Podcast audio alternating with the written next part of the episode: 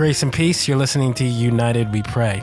Taking racial struggles to the throne of grace, United We Pray is a ministry devoted to praying about racial strife, especially between Christians. We want to help Christians think about race and racism in a way that is biblical and clear, hopeful, and helpful. You can learn more about our work at You We Pray com. That's the letter U, W E P R A Y dot com.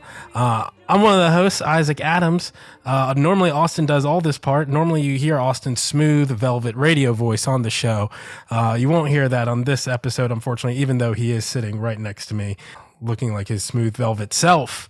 But speaking of smooth operators, I have another person in the room uh, with me, my friend, brother, fellow pastor, fellow Alabama pastor, Sean DeMars. I don't know what to do with my hands. Are we on video? No video, but this is always the most awkward part. It always it is the Like, introduction. the, like, do you do the like, hey, thanks Yeah. for having me? Or- do I put on my my silky smooth Barry White voice, oh man, if only. or do I just talk normal? Uh, oh, let's go with normal. For Yeah, normal. Hey man, I'm super glad to be on this podcast. now. yeah, Well, and what's encouraging me is actually you. I know you mean that, bro. Yeah, So it's that's great right. to have. Yeah. Sean's the pastor of Sixth Avenue Community Church in Decatur. Decatur, Alabama. Decatur, Alabama, right outside Huntsville. I've preached for him.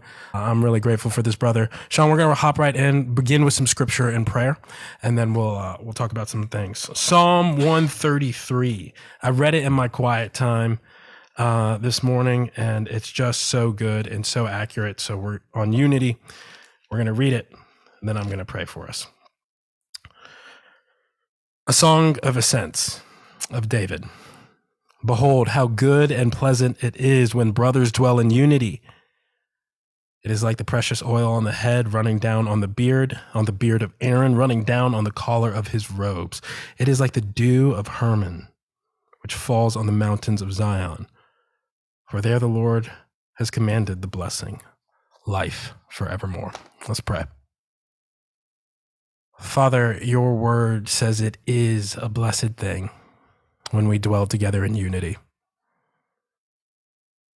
Uh, Lord, your word speaks about what happens when unity is overflowing like that oil dripping off Aaron's beard. Lord, we pray that uh, this conversation would lead to the overflowing of unity, of clarity, of charity, of mercy and help. We pray in Jesus' name.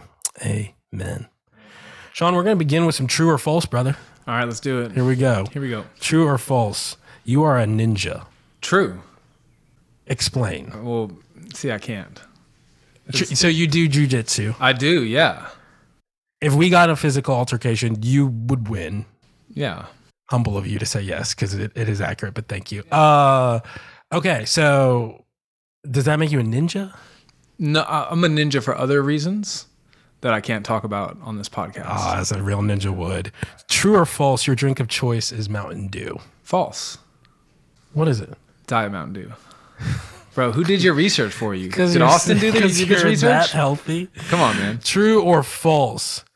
You only have clothes with your podcast name on it.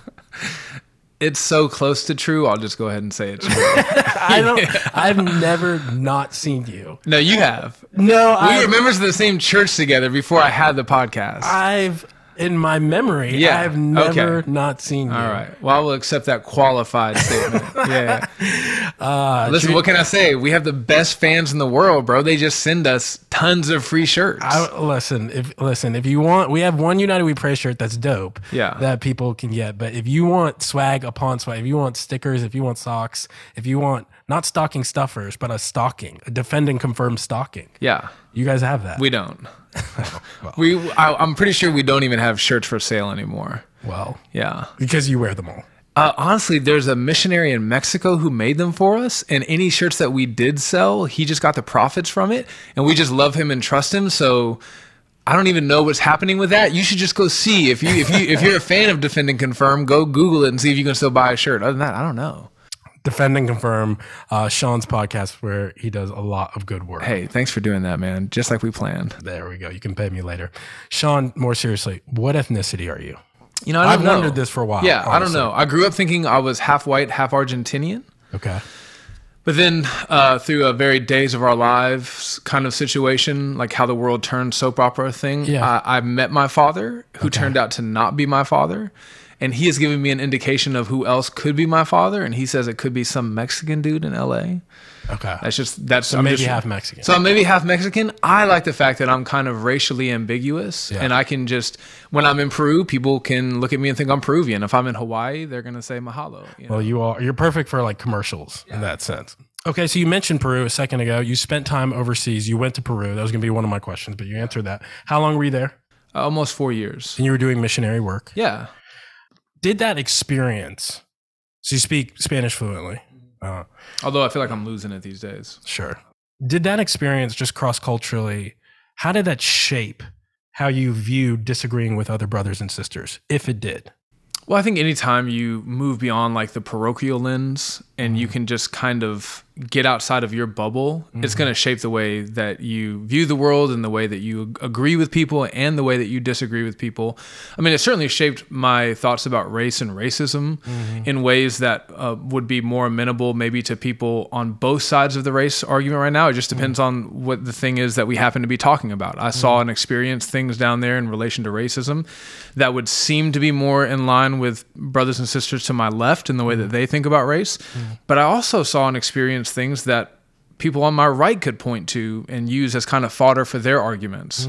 So I don't know that I've ever really sat down and disentangled how it has influenced me, but I'm sure that it has. Sure. Yeah. And I, I guess I skipped over a lot of life. You grew up where? Uh, born and raised in LA, raised back and forth between Los Angeles and San Diego. Moved to Alabama. Me and my family were homeless for a little while, and then we moved to Alabama to get off the streets. And then I moved away when I was 19 and I joined the army. So I grew up in a family of drug addicts and alcoholics, uh, and that's is everyone in my family tree that I know of. And then uh, I got caught up in that life as a teenager. I spent most of my teenage years incarcerated or institutionalized uh, in one way or another every time uh, I thought, every time somebody came along with the solution, it only seemed to make things worse. So you need this medication, you need to be, you need to go to this boot camp, you need to go see this psychiatrist, and it almost seemed like it was just water on the grease fire of my sin.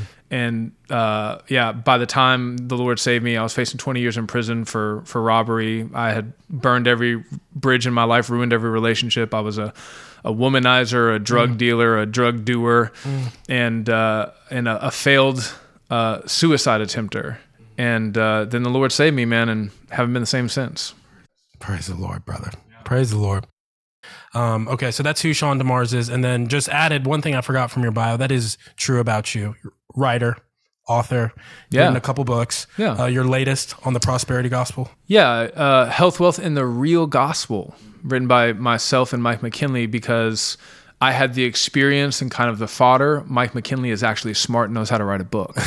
so we had to team up and do it. that. I get Yeah. it. It's kind of like Austin and me, except I just usually take all the credit for the stuff. You're the looks and the brains, and Austin is just here. That's right. When Austin is the real machine here. Okay.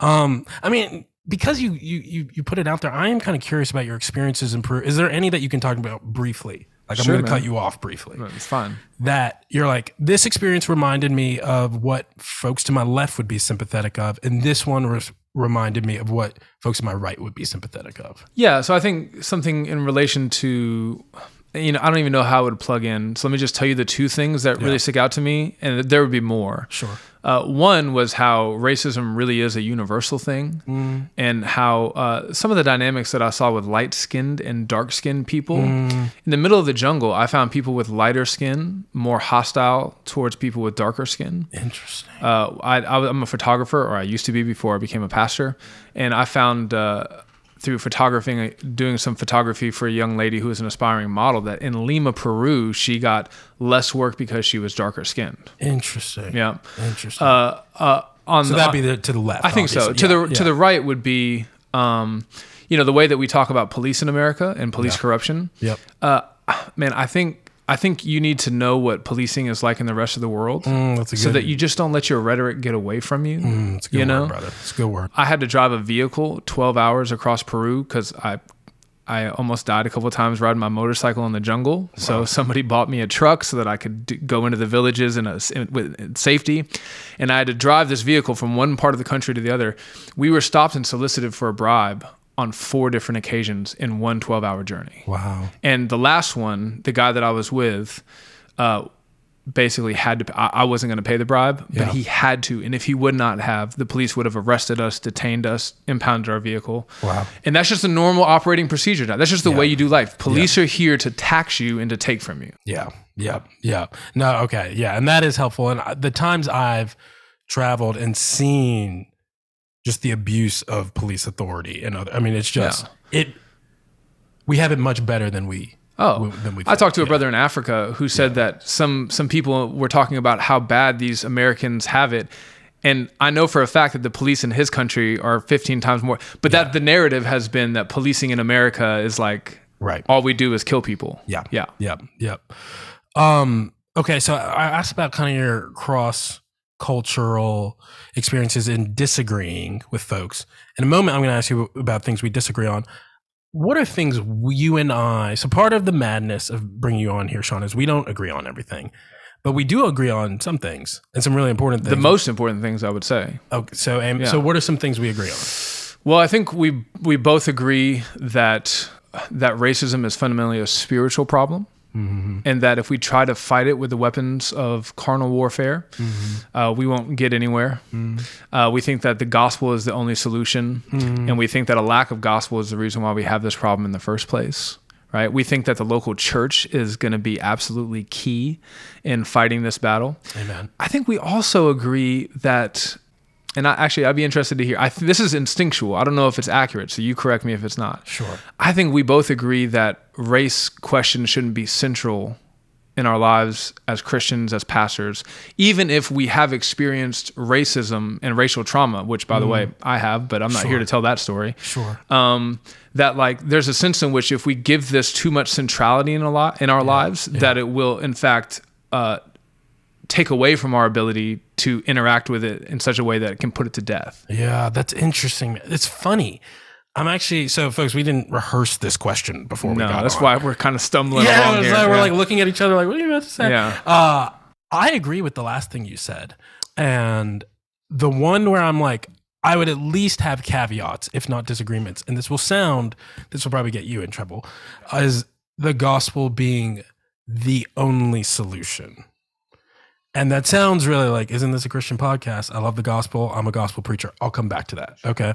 Actually, though, I, but what you said in us being uh, agreed on the most important things, I just want to not assume anything. I'm going to read this definition of the gospel and let's just see. Do you agree? Right. This is what my church would say, uh, what we would confess.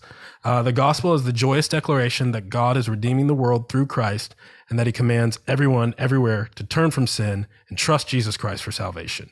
Each of us has sinned against God, breaking his law and rebelling against his rule, and the penalty of our sin for our sin is death and hell. But because of his love, God sent his son Jesus to live for his people's sake the perfect, obedient life God requires, and to die on the cross in our place for our sin. On the third day, Christ rose bodily from the grave and now reigns in heaven, offering forgiveness, righteousness, resurrection, eternal blessedness in God's presence to everyone who repents of sin and trusts solely in him for salvation. Agreed? Amen. Amen. And, Okay. and we might even add it's it's something that might be helpful for your fans, and that should mean something for the way that we live our daily lives amen. Yeah. Yes. Uh, yes and amen. in relation to living justly and righteously. Yes. Amen. Yes. Amen. Um, so let's talk about some things we disagree on, Sean. Because uh, what we would say is we agree on that gospel. That doesn't mean we agree on necessarily all the implications of that, or just everything in in life. Well. I think what's interesting about our friendship is that uh, both of us have some kind of platform in addressing these questions. Yeah. And yet we've almost never really talked about it. Uh, isn't that interesting? To my la- one of my points, right? Like this isn't so central in our lives Yeah. that like our disagreements have even really come up in our conversations because we're just too busy being shepherds. Right. And like when we get together, it's like, how's your soul? How's your church? Right. You know, not that we wouldn't talk about it. We just haven't. Right. We We and just we've had haven't. ample opportunity. uh, before I'll come back to the gospel as the only solution thing. But you, I think you summarize this well when you were talking about kind of. I asked you as we were walking here. So, Sean, what are some things we disagree on? Because we so rarely talk about this. And you, what did you say in terms of the kind of Kevin's paradigm? And yeah, Yeah, so Kevin DeYoung came out with a very helpful paradigm in an article for the Gospel Coalition last year, the year before that, sometime. yeah, last year, sometime. where we he can, we'll put it in the show notes.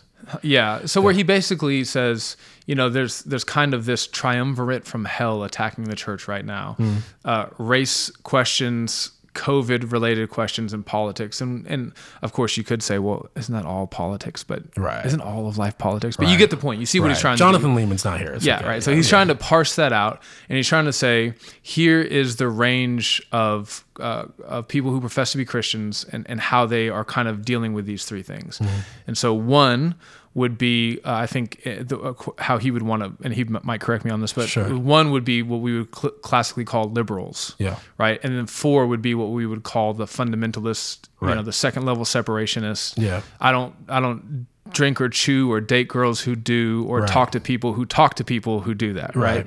and then the twos and the threes would be in the middle the twos would be the people who are more sympathetic to uh, what might be considered the liberal position but who are not given over to liberalism and then the threes are people who are uh, yeah cl- more conservative Yeah. so what I Yeah. told people in our churches, we kind of thought through this together, and our staff is like, we think one and four, we should be discipling our people away from one and four. Yeah. And uh, I'm a three. That's what we talked about. So I said I'm a three, and I probably want my staff to be three, and I would like it if all the members of my church could be threes with Right. me, but like, it's okay to be a two. Yeah. Yeah. Well, and I think, yeah, I think I appreciate you laying out because it's really hard to lay out, which is why I asked you to lay it out. Well, I did zero prep, so I'm sure I butchered that. Well, the only clarification I might add is fours and ones can still be Christians. So we're not talking just about complete gospel abandon Mm-hmm. Sure. liberalism. Yeah. Although it's possible to be a one and not be a Christian. correct. Yeah, it's that's possible why- to be a four and not be That's a right, Christian. yeah. And the fours might look at the ones and say, y'all aren't maybe a way to define Yeah. it is this. Ones look at fours and have serious doubts about their profession of faith, if not doubt it altogether. Yeah. And I would at least argue fours certainly look at ones Oh. and think that. Absolutely. Well, choosing yeah, threes just for are- different reasons. Right, right. Yeah, Yeah, that's right. right. Okay. Um, and you said you're a three. It's fine. I think Ones are more inclined to lose the gospel. Fours are more inclined to attack their friends. I That's what. Yeah. that's what I heard Mark Yeah. say. Now, yeah. uh, yeah, no, I think that's it. I'm I'm only I always invoke Mark when I'm not sure, when I'm not confident in what I want to say. That's right. It's usually a safe thing to do, brother.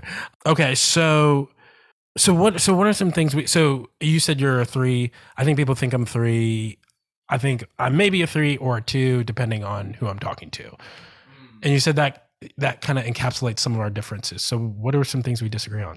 Well, I don't know. See, that's the thing. Like, I, I, I think a lot of what we do is just kind of this moral intuition. And as I've heard you speak about things and address things, and as I've read articles, uh, my general sense has been that you're more of a two. And Which is useful for me to hear, and I think for Yeah, that's right. yeah. But I think what you just said is really useful as well. You said it, it kind of depends on who you're talking to. So I just did a debate on the Gospel Coalition about woke church, and I did it with a, a lot of threes present there with me. Yeah. And their response was, dude, you came out looking like a four. Hmm. Now, people on the internet, all the That, angry mo- that most edifying of all the angry people in the comment section uh, said that I'm a, I was very much in the position of a two.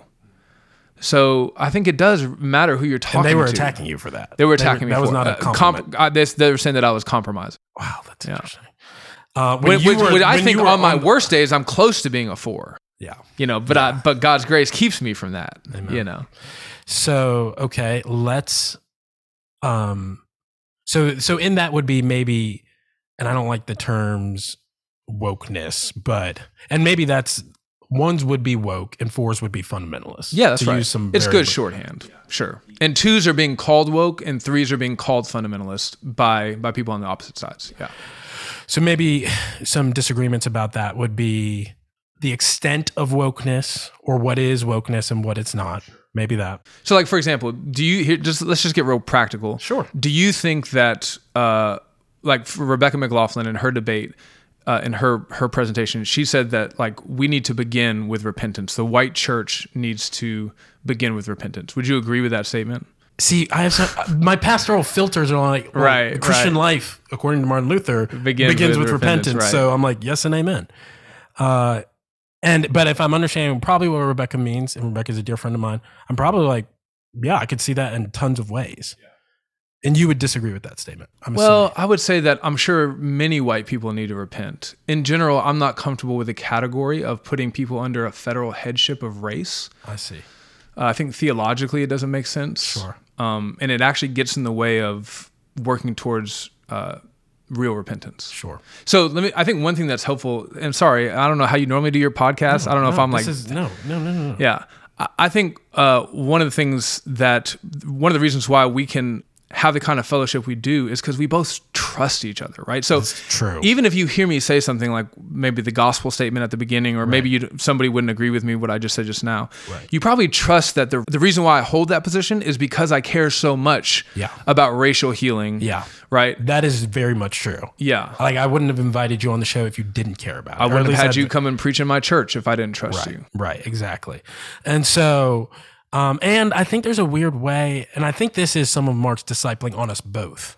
But I think there's a weird way where I'm like, kind of when I hear something I disagree on, I'm like, well, how'd that person get there? Because I bet if I got in the same car, I'd drive to the same location. Like, okay, I can like what you just said about federal headship. I'm like, well, I agree with that too. So, um, so, but so this doesn't just sound sound like both sidesism. Let me grab something No, yeah. that and I, I'm not saying you were doing that, No, but just no. like so folks are like, so do y'all actually? if there's anybody hate listening to this right now, well, Austin said that phrase earlier, and I've never used it Yeah. or heard it.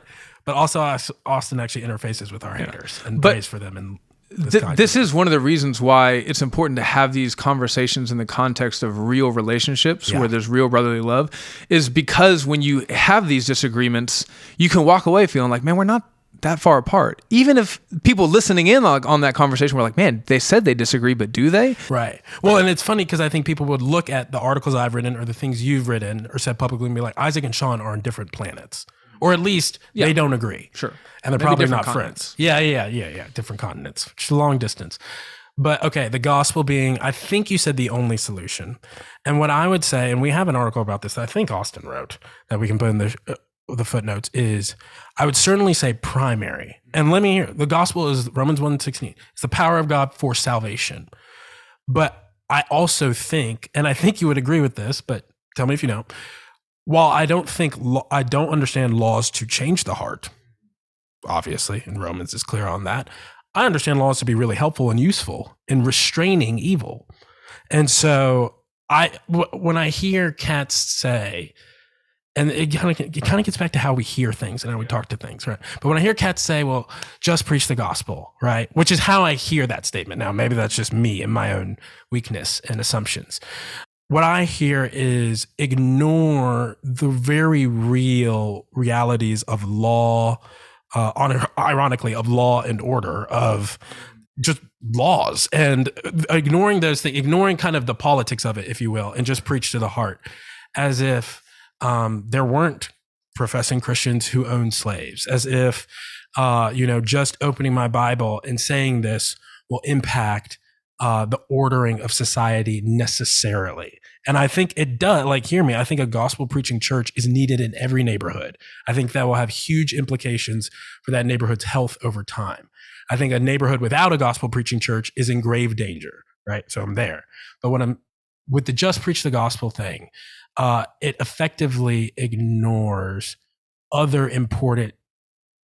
I, I feel I feel like people who who hold to that ignore the importance of working for just laws, ignore other realities that say, well, if you just preach the gospel, it'll fix all this. When I just went, asking the question, then why hasn't it been fixed?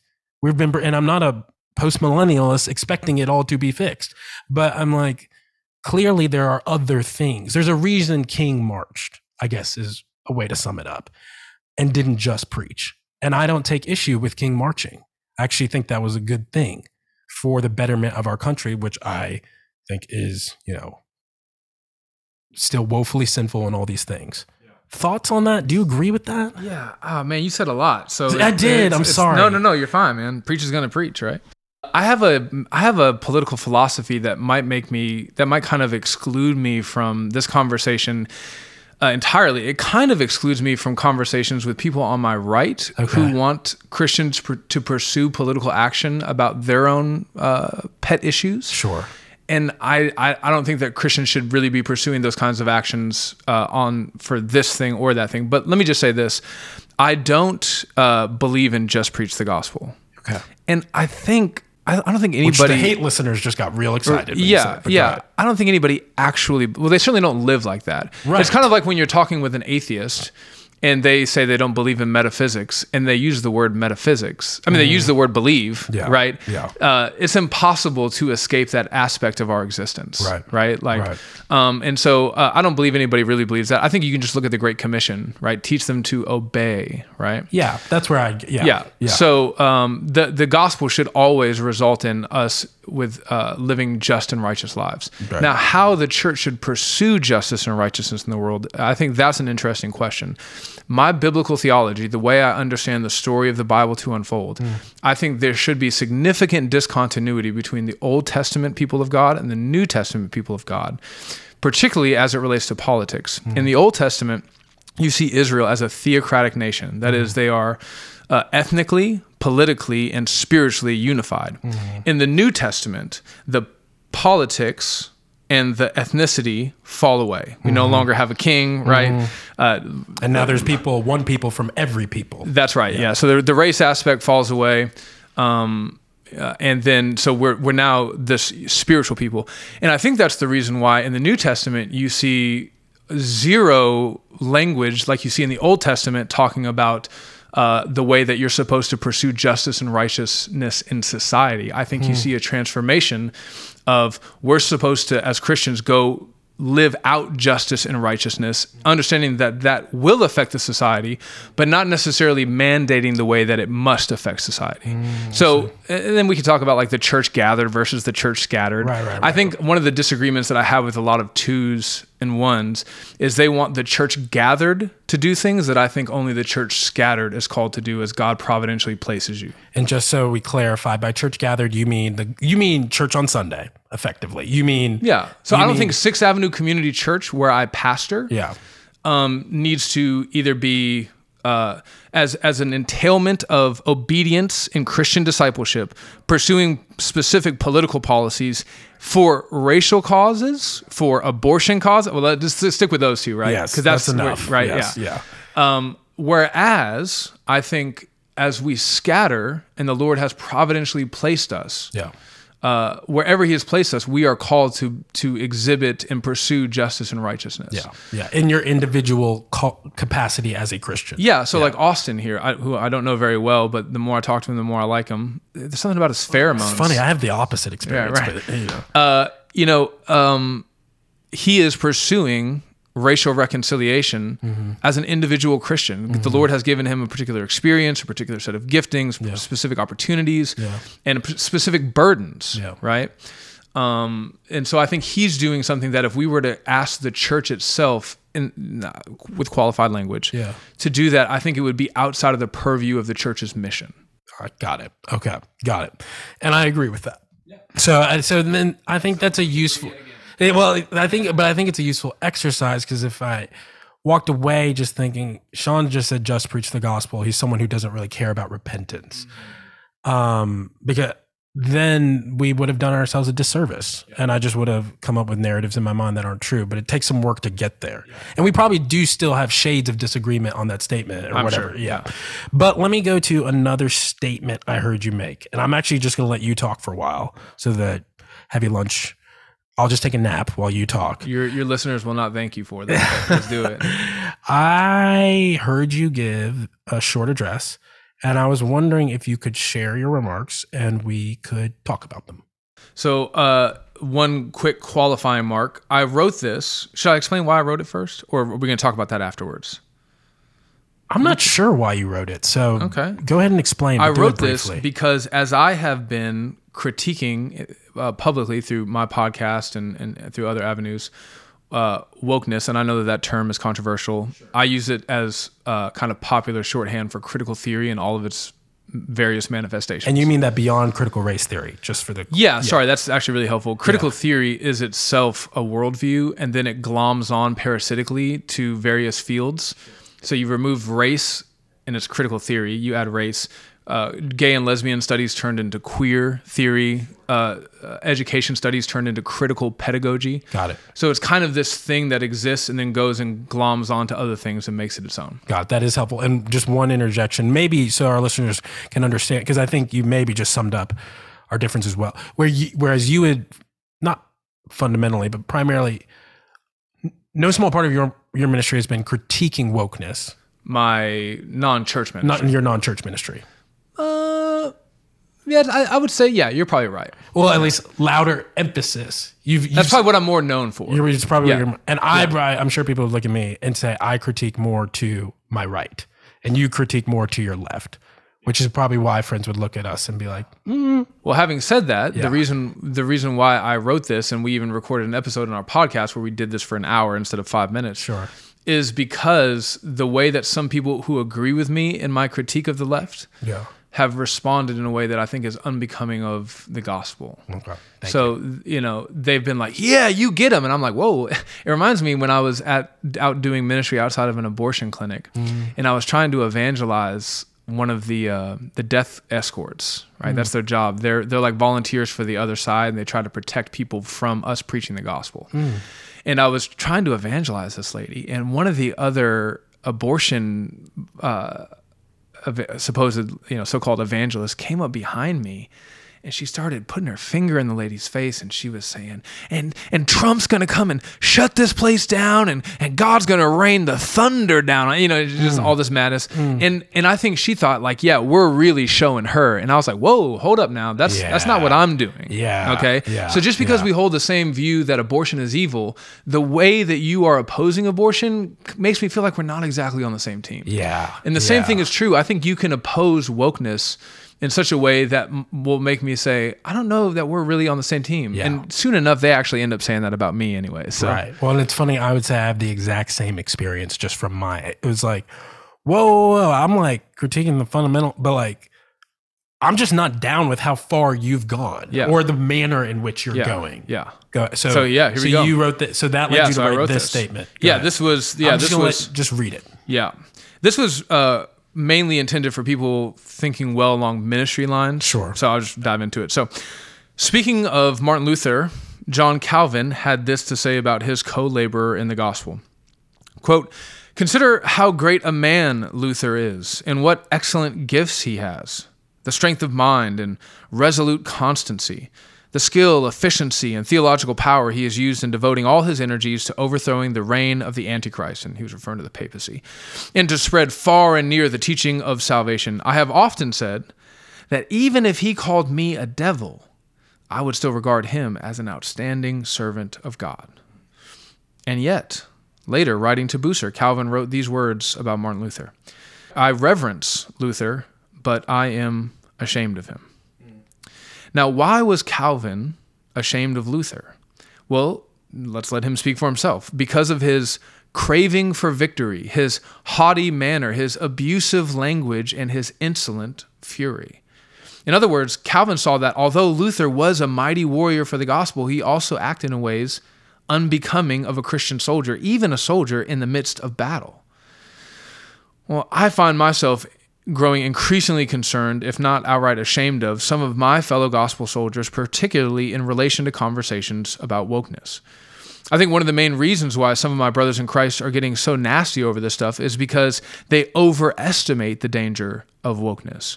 Now, let me be clear. I do believe that critical theory is the ascendant worldview in the West and that it stands in direct competition with and in contradiction to Christianity.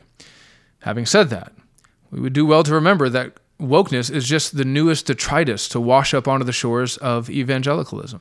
To be even clear, I'm not even saying that wokeness, which aims to tear down Christianity in particular and Western culture in general, is uh, not worse by degree than some other threats to the church. But I am saying that when it comes to the gospel, there's always an enemy at the gates. Satan is always scheming to invade the church and undermine the gospel. And so it seems fitting here to quote from one of the greatest movies ever made, Men in Black. Agent K, speaking to Agent J, says there's always an Arquillian battle cruiser or a Corellian death ray or an intergalactic plague that is about to wipe out all of life on this miserable little planet. Over the last two millennia, the church has had to contend with many Arquillian battle cruisers and Corellian death rays and intergalactic plagues. Consider the threats of Gnosticism for the first several hundred years of the church, and then Arianism for the next 400 years, and then medieval Roman Catholicism for a solid thousand years of darkness. And the list could just go on and on. And if the Lord tarries, we will have to contend with many more threats just like these, or perhaps even worse. Moreover, I'm not even convinced that wokeness is even the most significant threat to the gospel in our own day. I can think of two other issues plaguing evangelicalism that are far more threatening to the gospel because they are far more insidious. That is, they're with us and we don't even know it. Issues like pragmatism and multiplying missions movements. Wokeness is dangerous, but at least it's obviously dangerous. The danger of pragmatism, for example, lives in the house with us. It dresses up in our clothes, it speaks our language, it presents itself as an angel of light when in fact it is a demon that works death and destruction in the church, inoculating the nations to the gospel. Mike Tyson once said that the punch that hurts the most is the one that you don't see coming. And the greatest threat to the church is the one that the church is largely unaware of. And friends, the church is painfully aware of wokeness. So listen, we don't want to underestimate or overestimate the danger of wokeness. If we do, we will not respond appropriately. Rather, we want to rightly estimate the danger so that we can respond accordingly. So, what does an appropriate response look like? Well, Paul has already told us in 2 Timothy chapter 2, verses 24 and 25. And the Lord's servant must not be quarrelsome, but kind to everyone, able to teach, patiently enduring evil, correcting his opponents with gentleness, that God may perhaps grant them repentance leading to a knowledge of the truth, and they may come to their senses and escape from the snare of the devil after being captured by him to do his will. Brother, thank you so much for writing that, sharing it multiple times. Um, uh, Sean Siri just thanked us. Um, she said no problem. She said no problem. You're welcome. Um, a couple thoughts right off the bat. Uh, you're wrong about Men in Black. I think that movie was weird and it creeped me out as a kid, but the illustration's really good and accurate. No, more seriously, man. So when I heard you make this statement, and part of the reason I wanted you on here is well, one reason I wanted you on here, we were talking about is twos and threes, we need to stick together. And, and part of that even means like trying to persuade each other. Yeah, you know? right. And Yeah. let's like, let's lean on what Yeah. you mean by that. And but you made an interesting comment about fours, like they're just bombarding. Like, what did you say? They're I've been uh, being attacked by fours. Yeah, you're being attacked by fours, and because they're in some senses the loudest, Yeah, or at least in our at least in my world. yeah, at least in yeah your world, it can just seem like the twos and threes are disparate and like yeah, we're just not. And so that was one reason. The second reason though, man, is after you made that statement, if I can be honest, just be a Christian, I was surprised by the statement. It was not what I thought you were going to say. I thought you were going to get up there and say wokeness is the biggest problem. And so, for kind of context, Sean and I were at a conference and we were sitting very close to each other all week uh, because they're, yeah. Um, and I, we had heard some other presentations and things. And, you know, one was what I felt like more sympathetic and representative of the rights concerns, which kind of ruffled my feathers. But, you know, I'm trying to be a thoughtful Christian and listen to the concerns of my brothers in Christ.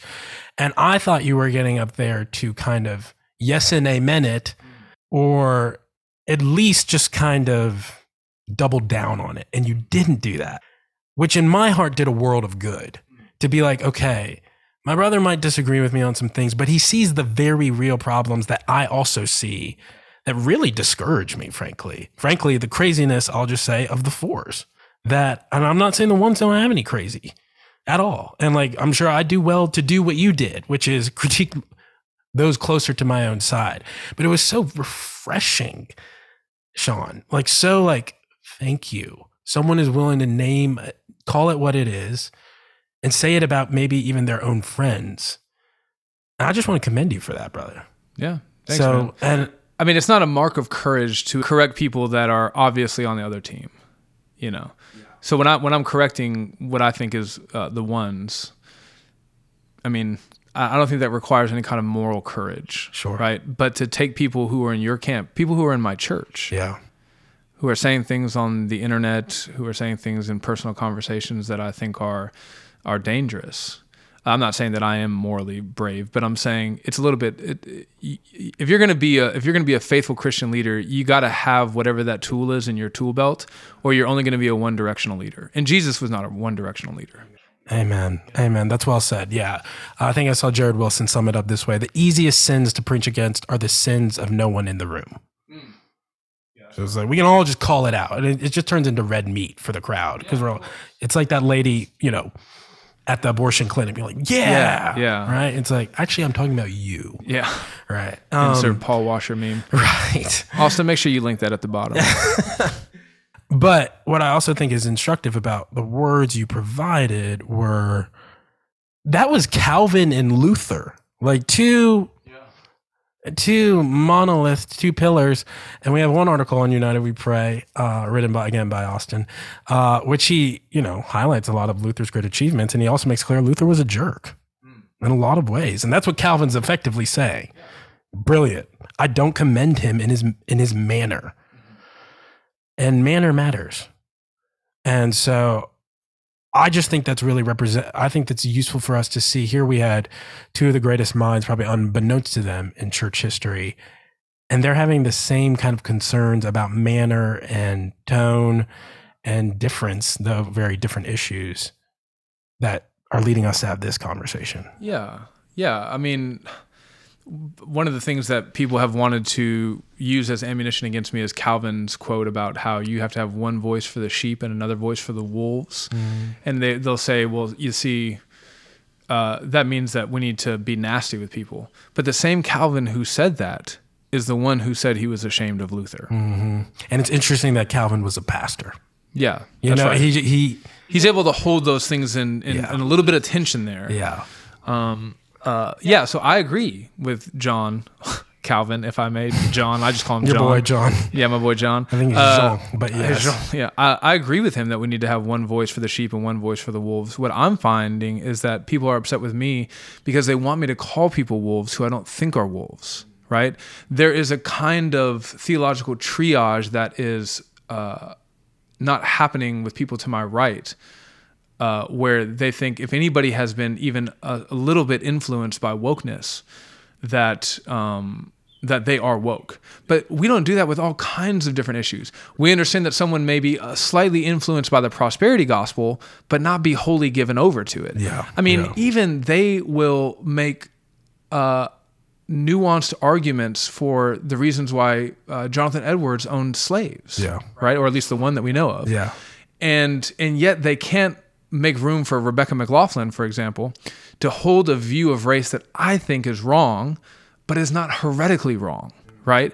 That we have this category of, you know, we could do the one through four thing with theological beliefs, right? Right. I think it's slightly heterodox. I think it confuses the nature of repentance. Yeah. But to be wrong in that one way does not mean that she has been wholly given over. And so what they want me to do is they want me to call her a wolf. Right. And I'm not going to do that. And Right. I told her that before. And after the debate, I went back and I watched it again just to make sure. And she said stuff I disagree with, but she didn't say anything heretical. So I'm not going to call her a wolf. Right. Just like, and here's going to, sorry, let me wrap this little rant up. Uh, in the same way that we want to protect the word racist so that it actually means something when we use it, Yeah. We need to protect the word wolf or the word heretic Oh, that's good. so that it actually means something when we use it. If anybody that you just disagree with is a heretic, you know, no. Yeah, yeah, that's helpful. Yeah, man, that's helpful just on so many fronts. Because again, I bet I I've not watched, uh, I've not watched you and Rebecca's debate, and I'm sure I probably agree with most of. I'd probably leave that debate debate being like I'm on Rebecca's side on the things she said, but just A number of my friends have have walked away from it thinking that. yeah, yeah, But I love you both. And that's where I'm just like, I guess one thing, maybe to wrap this up and land this plane, is well, actually, I have one more question. But, uh, you know, I, you said to me at lunch, I'm just trying to do things that lend toward unity. right now in my ministry. Yeah. You yeah. just thought feel like, what do you mean? Yeah, there's a shift in that right now. Well, because I think unity really, really matters. I don't think that that's a liberal talking point. right. It's just a clear command of Scripture. So, may, if I may, Please. I figured we were going to get here, right? So, Ephesians 4, I'm sure you guys have read this a number of times on this podcast, right? But um, part of walking in a manner worthy of the calling to which you have been called, which means walking in line with the gospel, right? Paul says, with all humility and gentleness, hmm. right? With patience, bearing with one another in love. And I love how it doesn't say only this party needs to bear with that party, right? We mm-hmm. always need to bear with one, another. There's always going to be a time, and if there mm-hmm. hasn't been a time where someone's had to bear with you, you're uh, you're either naive or it's still coming, right? bearing with one another in love, eager to maintain the unity of the spirit. And uh, you know the the Greek behind that is like it's a picture of someone wrestling, right? And it's a if you've ever wrestled before, it's a grind, Yeah. right? It's not easy to bear with people to maintain the patience when you want to just rip somebody's head off and freak out on them, right? So um, in my Christian walk so far, I thus far I haven't felt such a strong attack on you uh, on the unity of of the gospel as I feel right now. Agreed. That was the burden in starting this show. Okay. Yeah. So because I've I've my sort of pastoral remember I'm a pastor first, right? Right. So because my pastoral antennas have been sending me this feedback, I felt like I just need to respond to that threat. I see. You know. Yep. Yep. No, that makes sense, brother. So to close us out before we pray, because that's what we what we we understand the thing you just read. You're not- uh, the thing you just read uh, is fundamentally supernatural work. You can only do it if you've been supernaturally changed. Um, you said some things. It, it, I guess it was refreshing because I was like, here's someone to my right saying some stuff I wish someone on the right would say to the right. And I guess my question for you is, Sean, what would be, what would you want to hear, let's just say me, say to folks to my left, to our left? Mm, yeah. What would be refreshing in that regard for you? Yeah. And first, let me also say that I'm I'm saying these things not to pander to my left. I'm just saying them because I think they need to. Be. I'm not. You're, you're not. I'm not. I don't Right. think that you're saying that. Right. But for anybody who's listening who may be inclined to think that, I just want you to like my conscience is clear before the Lord. I don't listen. I have a church that loves me, elders who support me. You know, I, I got. All, I don't. My family loves me. I'm accepted by Christ. You know, like I don't need to pander to people to my left. I'm only saying this because I think it needs to be said. Right. Um, what do I wish like people like you would say to people to your left? Yeah. Is that right? Yeah. yeah. Or people to my right? I mean, No, I, I, I mean, I- yeah. I think the first one is the most interesting. Uh, I, I want for a more robust sufficiency of Scripture to be present among people to the left. Now, understand that that can be a caricature. So one of the things that Austin said earlier about uh, the DeYoung paradigm is that um, if you believe we were talking before the episode. Yes, yes. If you believe more in like the means of common grace that can bump you down the scale from like a three to a two or from a two to a one, um, I would have to think more about that. But when I say the sufficiency of Scripture, I mean something like uh, Thomas Schreiner just came out with an article recently. I just call him Tom. Yeah. But for you guys, Thomas Schreiner, right? He he came out with an article recently where he he said like uh, having conversations about uh, complementarian stuff, there's there's a lot more history and sociology being thrown around than Bible. You know what I'm saying? And I found that to be true whether we're talking about questions of sex, gender, sexuality, or race. I think all of that's kind of bound up together right now. And so when I when I say sufficiency of scripture, I don't mean that if you ever use any resource outside of the Bible to work towards a solution that you've compromised the sufficiency of scripture. Which is very much what some, which at least the fours are saying in terms of sufficiency of scripture. Sure, yeah. But what I just mean is I want it to be the biggest, most powerful, most often used tool in your tool belt.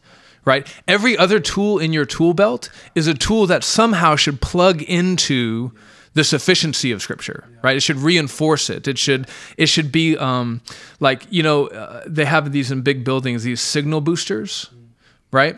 And so that if you don't get reception in the building, they put a signal booster in. It takes the signal that's out there and it amplifies it. Whereas it feels like some people go, okay, well for this I'm going to pull out my Bible, but now for this I'm going to pull pull out history, and for this I'm going to pull out sociology. I think you need to have a Swiss Army knife and the the knife the the body of it is the scrip- scripture and anything else is only furthering to advance the scriptural point of view That's really helpful, brother. I appreciate the challenge. All right, man, so much more we could talk about because I would love to talk about the sufficiency of scripture point, but Austin's written like 15 good articles about it, so folks can read those. Um, I love you. I respect you. I appreciate you. Um, wouldn't watch Men in Black with you, but uh, the bugs creep me out. It's the like- talking cockroaches yeah, I was just like, I was just, yeah. Dude, Tommy Lee Jones and Will Smith together in an action in a summer blockbuster? Come on, man. It's that, and then we're to watch There Will Be Blood right after. Oh, Just to take a hard left turn. Okay. Well, there's another turn we can take, and that's to prayer. So you're the guest.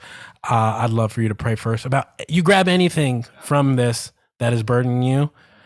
Pray to the Lord, and I'll pray and close this out. Anything else you want to share or talk about, man? I think those were all my questions for you. Uh, man, you said something as we pulled up that I thought might be worth talking about. It, it's, it has to do with prayer not being the same thing as doing nothing Oh, yes. in relation to the conversations surrounding. Yeah, sure. Um, yeah.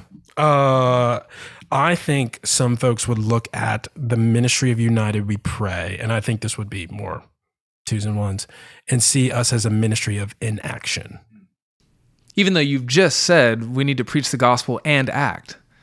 I'm just saying what Yeah, people would perceive. that's how people as. perceive it, Yeah, yeah. because I say, you know, and I just fundamentally disagree with the.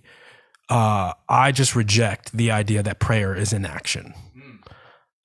To put it flatly, I think we what we say on the show is we must do more than pray, but we cannot do less. And I think a lot of people in prayerless, self reliant strength are trying to do more without doing the very basic thing. I also think the more you read history and sociology and theology and Christian history, and the more you learn about the mount, the more you read about racial injustices and the history behind them, the more you see we are at the we are not at a foothill. We're at the foot of Everest. It's a mountain. You can't scale this thing in your own strength. There's Sherpas for a reason. And you just read any book about scaling Everest into thin air. It's life threatening. And but Jesus told us what to do with mountains. Ask me. And you can throw it into the sea. And so, you know, I'm challenged by people who say do more. I want to do more in my individual capacity. But man, have you ever tried to pray for the same thing for a long time? It's really hard. This is why we have Luke 18. Jesus, and it's a parable about justice. He said, I'm giving them this parable so that you may not lose heart and that you might keep praying. He doesn't say so you can just go do all the justice work, though Jesus would have us do justice work. Matthew 23, super clear. Y'all have rejected the weightier matters of the law justice, faithfulness, love, mercy. And yet, we should pray. I'm just like, this is a Christian podcast. We- We're trying to pray and do one thing. And yes, we major on it because I'm with you on church scattered versus church gathered, but every Christian should pray. Oh, and I'm not saying every Christian has to pray about this every day, but every Christian, wherever you are on at on the spectrum, should pray. So I was trying to grab one flag and plant it in the ground because I also agree about unity and uh, at least in my lifetime, it being the most disunified time. We, and we could have, I'm sure, another much inter, uh, another long conversation about social media and the prevalence of seeing people's opinions and things like that. And I'm trying to say, let's rally around this flag. Let's start at right here, and then we can think a lot better and probably do a lot more good work if we do a bit of thinking and a lot of praying. Yeah, I mean, Jesus prioritized prayer over action in his ministry often. He would Yeah. stop what he was doing in his works of redemptive acts Mm-hmm. and he would say, Hey, I got to, prayer's more important than this right now. Yeah, Uh, and I think, you know, the more time you spend married or as a parent or even pastoring a church, the more sense this idea makes. You go out and you work and you strive and you labor and you try to make changes, and time and time again, it doesn't happen the way you want it to. And you are frustrated and you're confused and you're wrestling with feelings of doubt and uh, and in those moments you feel like what am i what am i even doing? You know like is this even and uh in those moments the lord shows you like when you feel like you can't do anything remember i am your god and i can do anything. So like come to me. With me, all things are possible. And yeah, just as a pastor, I'm just like, the moments I read this, I finished a long obedience in the same direction. recently, and Eugene Peterson had this reflection. He, he was talking about how his, his work has been scripture prayer, like one word, the work of scripture and the work of prayer. He's like, I'm not competent or capable to form Christ in someone else. This is fundamentally supernatural work. And anytime I tried to do, tried to do it and kind of get in the, I just got in the way. I, re, I just meddled. And I fear that there's a whole lot of meddling going on. And that's why we're at each other's throats versus at each other's sides. Even even just something as simple as what we probably say to our members all the time. It's hard to gossip about another church member if you're praying with them right. or praying for them. Right. You right. know, it's hard to be angry with a black or white brother or sister about race problems if you're actually like in the trenches with them in prayer. Right. Right. That's right, man. Yeah. So we're in the trench. Will you pray? Yeah. And then I'll pray. Yeah, buddy. Thank you, man, for coming. Lord God, we come before you um, humbled to the dust the most important thing about us uh, is that we have been chosen by you, called effectually by your grace. We've been purchased by your Son. We've been sealed by your Spirit. And Lord, one day we will all be at home together with you. So, Lord, we pray for all those who know you who are listening to this podcast that they would be encouraged, uh, that they would see that Satan is not winning, even if it feels like he is. Uh, that's not even a possibility. The unity of the church that has been purchased by your Son cannot be destroyed uh, because you are sovereignly protecting it. Nevertheless, Lord, you call us in your sovereignty to, to action. And uh, our action is divinely superintended by you. This is part of the good works that you have saved us for and the good works that you prepared for us in eternity's past. And so, uh, whatever kind of spiritual fruit has come from this conversation, we pray that it'll be a model for other Christians trying to have similar conversations. Uh, and we pray, God, that you would give grace to those who are trying to uh, love one another through difficult times, difficult conversations, disagreements. Um, yeah, God, we pray that uh, for the various ways that um, Christians can threaten the gospel by their dispositions, we pray that you would uh, sanctify them. We pray that for those who are inclined to uh, not really stand on your word in all things, that you would help them to see that if they don't begin with your word and continue in your word and finish with your word by the power of your spirit, that there is no hope for any of this. And for those who are uh, maybe pretending to stand on your word, even though they just stand on the traditions of men and, and political philosophers and, and their own ideas and their own culture and custom and tradition. We pray that you would rebuke them, Lord, and show them the error of their ways. Uh, God, we know that we have unity, even if it doesn't feel like it. Would you allow us um, little moments where where that unity shines through, big moments where that unity shines through, where we can really perceive our love for one another and the things that we have in common. We are one. We are one in the body of Christ, one because we share the same spirit, and one day we will be unified in heaven as we're folded into your glory. So help us, God, to have eyes of faith as we uh, wait for that day. Amen. Amen. Father, we pray to you as our one Father. I thank you that me and Austin and Sean and Rebecca are in the same family. And we confess that too often our the brothers and sisters, the kids in this family have been fighting in ways that do not please you, that grieve your spirit. We confess ways we have been not eager to maintain the unity of the spirit, but we've been eager to assume eager to doubt, eager to be suspicious, eager to be despairing. Father, we I confess we've been afraid at times to say the things that need to be said to the people who need to hear them. And Lord, I thank you for the courage and clarity you gave Sean to say some things that need to be said. Father, I pray United We Pray would be characterized more by things that need to be said.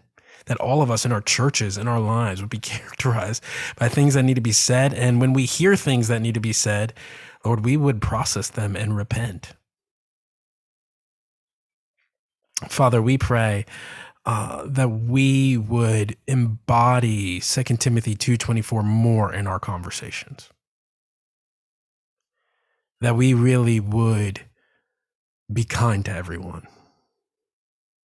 That we really would be truthful, that we really would stand upon your word. So, Father, even with folks uh, with whom we have disagreements, give us the strength and the will and the desire to love them, to outlove them, to outdo them in showing honor. Father, I thank you for the ways my brother has educated me. And Lord, we thank you most of all for something we talked about earlier that sweet grace. Lord, that grace is not just real, it's not just important, but that it's sweet. We praise you for the grace we know in Jesus, and we pray that we would live in a manner consistent of it. And our conversations about really hard and really important things. That our sin and our ancestors' sins have made a whole mess of. So, Lord, we look to you to untangle the knot because we just don't have the wisdom, the moral acuity to do that. But we want to be your agents in whatever way you would use us. We ask this in the name of our Lord and Savior Jesus Christ. Amen. Amen. Sean, thank you for coming on the show, bro. Super glad. Really glad to have you. Uh, folks, uh, you can see more resources. Sounds like there's going to be a whole bibliography in the footnotes. Um, but if you want even more than that, you can head to uwepray.com, the letter U, W E P R A Y.com. Grace and peace.